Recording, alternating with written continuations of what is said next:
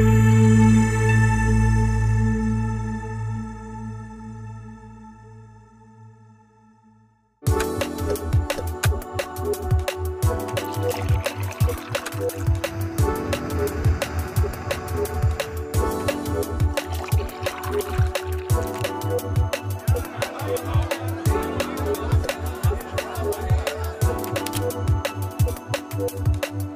เอาละค่ะ ตอนนี้อย่างที่เราได้เกริ่นไปนะคะ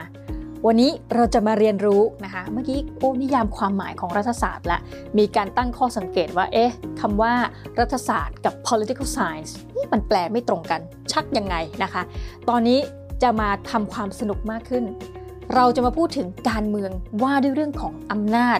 และอิทธิพลนะคะ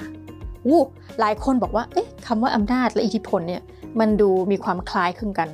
แล้วมันจะมีความแตกต่างกันอย่างไรนะเดี๋ยวตอนนี้เราจะมาพูดถึงประเด็นนี้นะแต่ก่อนอื่นเลยนะแต่ก่อนอื่นเลย